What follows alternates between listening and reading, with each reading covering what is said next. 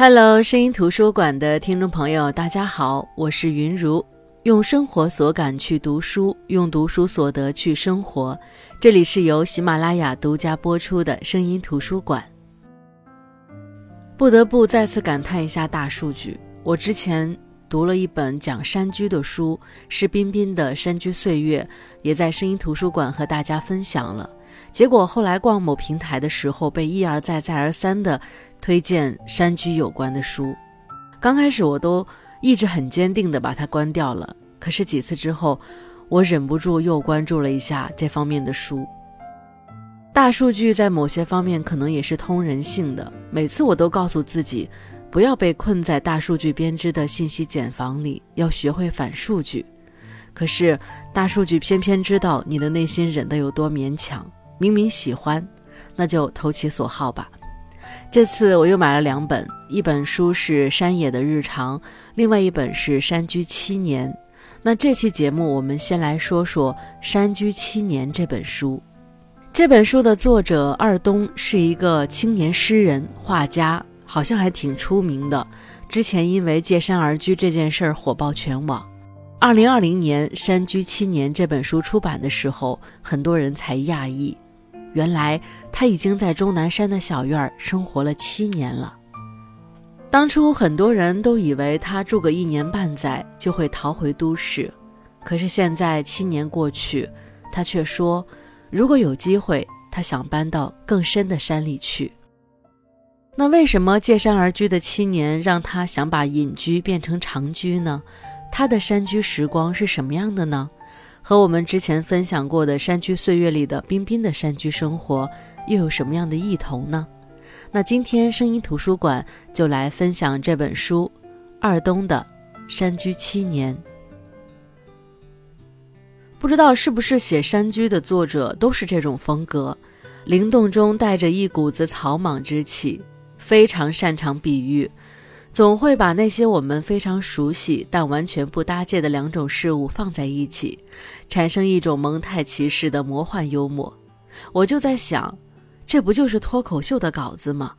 何广智、徐志胜们没了灵感，就应该来看看这一类的书。比如在《山居青年》一开篇，二东在写这篇《菜园之二十八种》里，你就会看到这样的文字。我妈说。冬瓜要种在院子外面，最好是路边，因为冬瓜喜欢被人看，越被人看就长得越繁茂。所以让我以后没事儿就多在冬瓜秧前转转，感觉冬瓜比较适合直播。二冬在这本书里还写道：“寒蝉及秋蝉的诗意命名，意指天冷时叫声低微的蝉。”其实就是最后一波落单的蝉，叫了一个夏天还没姑娘看上，心灰意冷，默不作声。哎，大龄盛蝉。二东讲韭菜，他说韭菜特别好，总是割完一茬，下一茬就长出来了。他说这个太诱人了，以至于我每次挖地时都会想，要是所有的菜都可以像韭菜这样一劳永逸就好了。并且最好能种点可以单曲循环的肉片儿、段状羊排、没有壳的核桃、土豆丝、不带籽的百香果、鲜榨果汁什么的。那大家想，你写这么多的菜，可能已经很懂菜了，应该也种了很多菜吧？如果你问二东这个问题，你猜猜他会怎么回答？他会说，今年种菜的水平已经和做菜的水平不分伯仲了。至于我做菜什么水平，这么跟你说吧，每次我做菜想到最多的一句话就是：“哎，又要吃撑了。”虽然作者二东生活在山里，但是却并未远离俗世，反而是借山而居时的一些顿悟，让他对世俗里的一些事情有了更多深层次的思考。就像他借种红薯。延展到对这个时代快餐文化的思考，他说：“红薯的生长很像这个时代，信息太多了，反而很少出大的智者。正如红薯水太多了，只顾着长叶子，地表以上的知识面看上去很大，但挖开一看，根都浅薄得很。反而是没有手机、没有书读的年代，信息的饥饿感造就了很多深刻的人。当然，即便在深山里，也不能太远离现代文明。从城市逃离山村，我想最大的好处就是二东像是两个世界里的通行者，他能够看到两个世界的结界，也能从另外一个角度去看待两个世界里存在的事物。比如，他也反思过手机上瘾这件事儿。他说，有时候翻手机多了，我也会反思。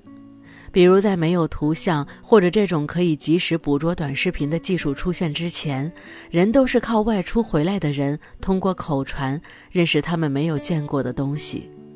那时候，人对未知或者说是信息的需求度和现在是一样的，对这个世界未知领域的求知欲是人之本能，而且从来没有减少过。只是古代新鲜的信息量小，一个见闻可以传一辈子。而现在每一秒都有一个新话题，于是求知欲真的就变成了求知欲，欲壑难填的欲，像个信息黑洞，吞噬着人的时间和专注力。所以信息流量这么繁杂，更需要环境上的孤立清冷。刷手机的时候，注意力都在内容里，声音。图像和信息活生生的像一个生命体，只有摔坏的时候才发现，手机死了，又变成了一块冰凉的铁。这很像一个幻术，一个手里捧着石子的人被一个道士点石成金，法术一收回，手里的金子就变回了石子。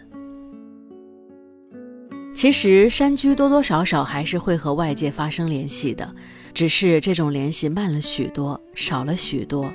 就像他说的，外面的时尚也会到山村里来，只是总是迟的。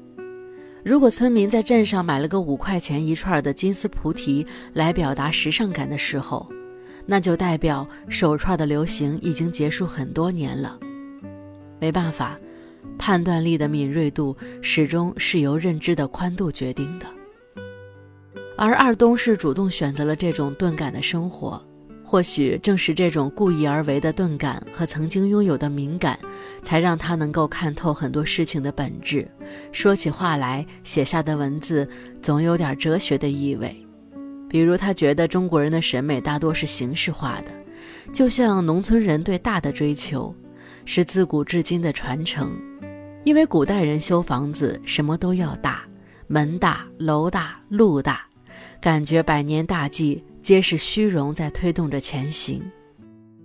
好多农村的房屋，不管几口人，家家户户都想盖楼房，几百个平方，十几个房间，但里面空空荡荡，一点像样的家当也没有，像个体育场。可是比较值得玩味的是，这边二东深刻剖析带有讽刺意味的批判大，那边他就租了两个院子来住。虽然原因是这两个院子是两户人家留下的，中间硬生生的被院墙劈成两半，让他非常不舒服，于是只好租下两个院子，把院墙推倒打通。二东觉得这样才舒服。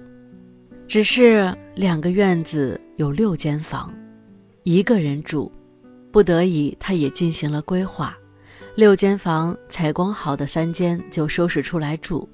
其中的一间当厨房，另外的那三间就留着做客厅、工作室。但只过了半年，二东就发现问题了：六间房、两个院子，他一个人根本住不完，而他又是宅男，日常活动范围特别小，即便只有三间房，打理起来都嫌麻烦，更何况现在是六间，大扫除一次，感觉都得花上一整天。作为一个爱干净的懒汉。这种生活很有压迫感，而院子一大，他的另外一个烦恼是，动物养的太多了，不太好办。刚开始他只有一只鹅，晚上在院子里守着，有个动静能提前叫两声，当个门铃。后来想着在山里住，狗肯定是标配，于是他就养了一只狗，叫做土豆。后来又多了两只，分别叫郑家和皮皮。再后来又觉得一只鹅太孤单，便买了两只小鹅给它作伴。买鹅的时候想着要吃鸡蛋，肯定要先有鸡，就一并买了五只鸡。而在山村生活，老鼠欺人太甚，也是不能容忍的，所以猫也得养。这样一来，加上他自己，这院子里就有十三口了。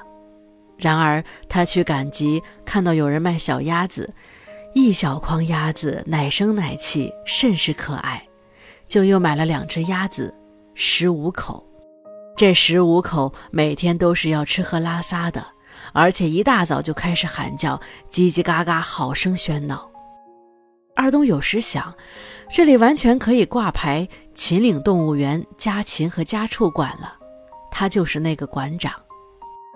院子大了，种的菜也多，虽然他一个人也吃不了多少，但总想着两个院子都要种满。二东说他不太喜欢那种园子里铺满了草坪啊、石子啊、南方园艺的那种气息。和南方绘画一样，很甜腻，有股做作的文人气质。他觉得院子里就应该长满果蔬，黄瓜呀、玉米呀、西红柿呀，更接近他喜欢的园林绿植，好看又能吃。再不然，就是荒草丛生，很懒、很凌乱的那种感觉。所以二东的山居生活就是。两个大院，六间房，十五口。这里面除了要照看打理，还有斗争怄气。虽然鸡鹅狗猫都很生动，但拉屎吃菜会让你很生气。生动和生气之间，他只好选择隔离。所以种菜的季节，他还是会把动物们圈起来，不然一个春天的劳动，一夜之间可能就都没了。而种菜也不是栽上苗就不管了的，所以每当有人问他，你一个人每天在山上都干嘛呀？不无聊吗？他就会不知道怎么说。那在书里他说：“我总不能跟人家说我在买狗粮、取狗粮、搭狗窝，夏天除虫，冬天防冷，喂鹅、赶鹅、捡鹅蛋，拾鸭蛋，给鸭子洗澡，换水、垒鸡窝，追鸡、喂粮食，取鸡蛋，给花浇水，盆景换盆，剪枝、塑形、翻地、浇菜、除草、搭架子，扎篱笆、扫地、劈柴、做饭、洗衣服，晒被子、收床单、换被罩，铺路、修水、换煤气吧。”所以这样一通听下来。感觉他真的是很忙碌。那山居究竟是一种什么样的状态呢？每个去山居的人可以说是携带着过往的体验，像一个闯入者一样，居高临下的来到更为质朴的文明前。别人觉得你是一个异类，可是你却想尽办法的体验和融入。即便有这样的共同点，但是每一个人的山居体验也是不同的。就像二东在书中举的那个例子一样。他说：“一个人置身山野的时候，尤其是那种荒无人烟的山里，会有种不适感，会觉得周边的一切，那些山水、动植物才是主角，而自己则像个客居者。只有停下来，开辟出一块土地，居住下来后，才慢慢变成这个环境中的一部分。但是，这只是说这个环境接纳了你。”在这个空间里，你的房子和那个鸟窝并没有什么区别。这个时候的人所思所想是有天地的，风有呼吸，闪电如笔，头顶的星空和脚下的蚂蚁都蕴含着同一种秩序。所以，人能创造出八卦文字，可以将身体和宇宙连接在一起。那在这里，二东也有更深层次的思考。他说：“如果这种状态是一群人，他们共同开辟出一块土地，比如建一座城市，那作为个人和这些山水、动植物的关系就弱了，他的世界观会被限制在与人有关的社会关系里。人的认知不断影响、限制着他的想象力。越文明，经验教化就越系统。就像一个孩子，如果从小就给他看动画片。”那他画画的时候，就会把眼睛画成眼睛，而不会去想眼睛为什么不能画成树枝或者鸟的双翅呢？而古墨西哥阿兹特克时代的创作者会把雨神的五官做成几条响尾蛇。很明显，文明的确限制了想象力。二东说，他见过不少人，有才华的很多，有灵气的也不少，但还是给人一种仍在人间躬耕的感觉。怎么说呢？就像养鸡场的鸡思考的都是鸡场环境和养鸡生态，很少见有哪只超凡脱尘能跳出机场，飞上枝头，在白云间像鸟一样欣赏着机场之外的星空和草原。所以你就会知道，不是古人聪明，而是格局不同，或者说不是我们不聪明了，而是我们受现代文明的经验教条的影响，我们的格局变小了。其实近些年来，越来越多的人选择跟风，无论是之前分享过的移居大理，还是现在的移居海南，或者是跟随着住山者的脚步借山而居。而我们也在社交平台上越来越频繁地刷到那些去农村租个小院子，改造成理想生活的视频了。那些人选择那样的生活方式，是经过成熟思考之后做出的选择，还是发现了所谓的流量密码之后进行的跟风呢？我不得而知，但我想，无论是哪种生活状态，你要做到的是，你必须要真正的融入，就像山居，从最先进的现代文明退回到最基本的现代文明。城市生活中曾经引以为傲的那些发明，都得从你的身上剥落。你必须很坦诚地交出自己，然后双脚坚实地踩在泥土里。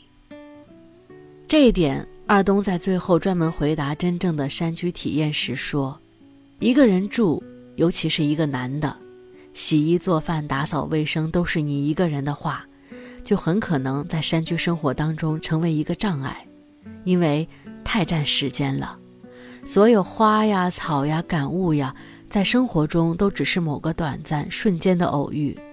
生活常态还是洗衣做饭、打扫卫生、睡觉乘凉、发发呆。”那么这个时候就要看你住在山里面是要过日子呢，还是只想享受那些片刻的偶然。另外就是山居对不同的人来说感受很不一样，你不在意的问题，有可能对另外一个人来说恰好是最大的障碍。就像二东说的，山里的蛇是很常见的，每年他会看到很多蛇，有的挡在路上，有的挂在房梁上，像这种情况。对于一个怕蛇的人来说，可能就是灾难。不过，蛇这种东西虽然很嚣张，但只要你不踩到它，它也不会反过来冲你呲牙，还是很讲规矩的。但在二东的生活体验里，他觉得遇到老鼠就很难对付。山里的老鼠比农村的更为肆虐，房顶墙角无所不在，几乎每户人家的厨房里都有老鼠爬过的痕迹。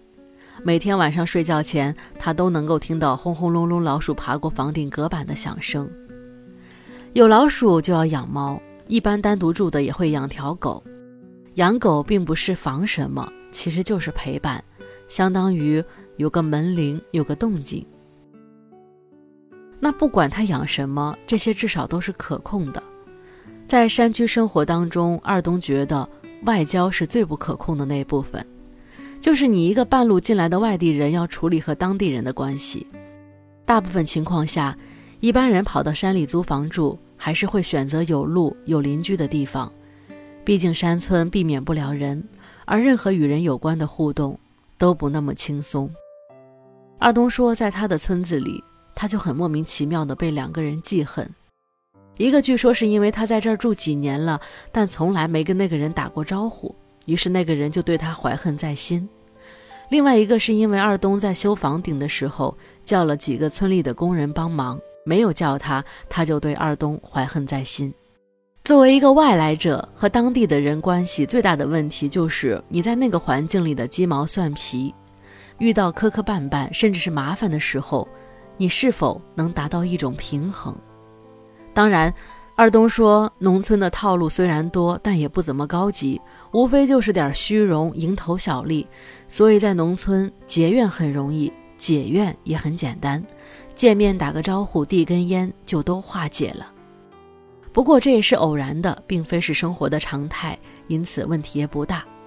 在二东的山区体验里，他觉得对很多人来说最普遍的障碍，应该是一个人住这件事儿。”一个人在城里住，顶多可以做到独自安静；而一个人住到山里，最大的障碍就是他自己。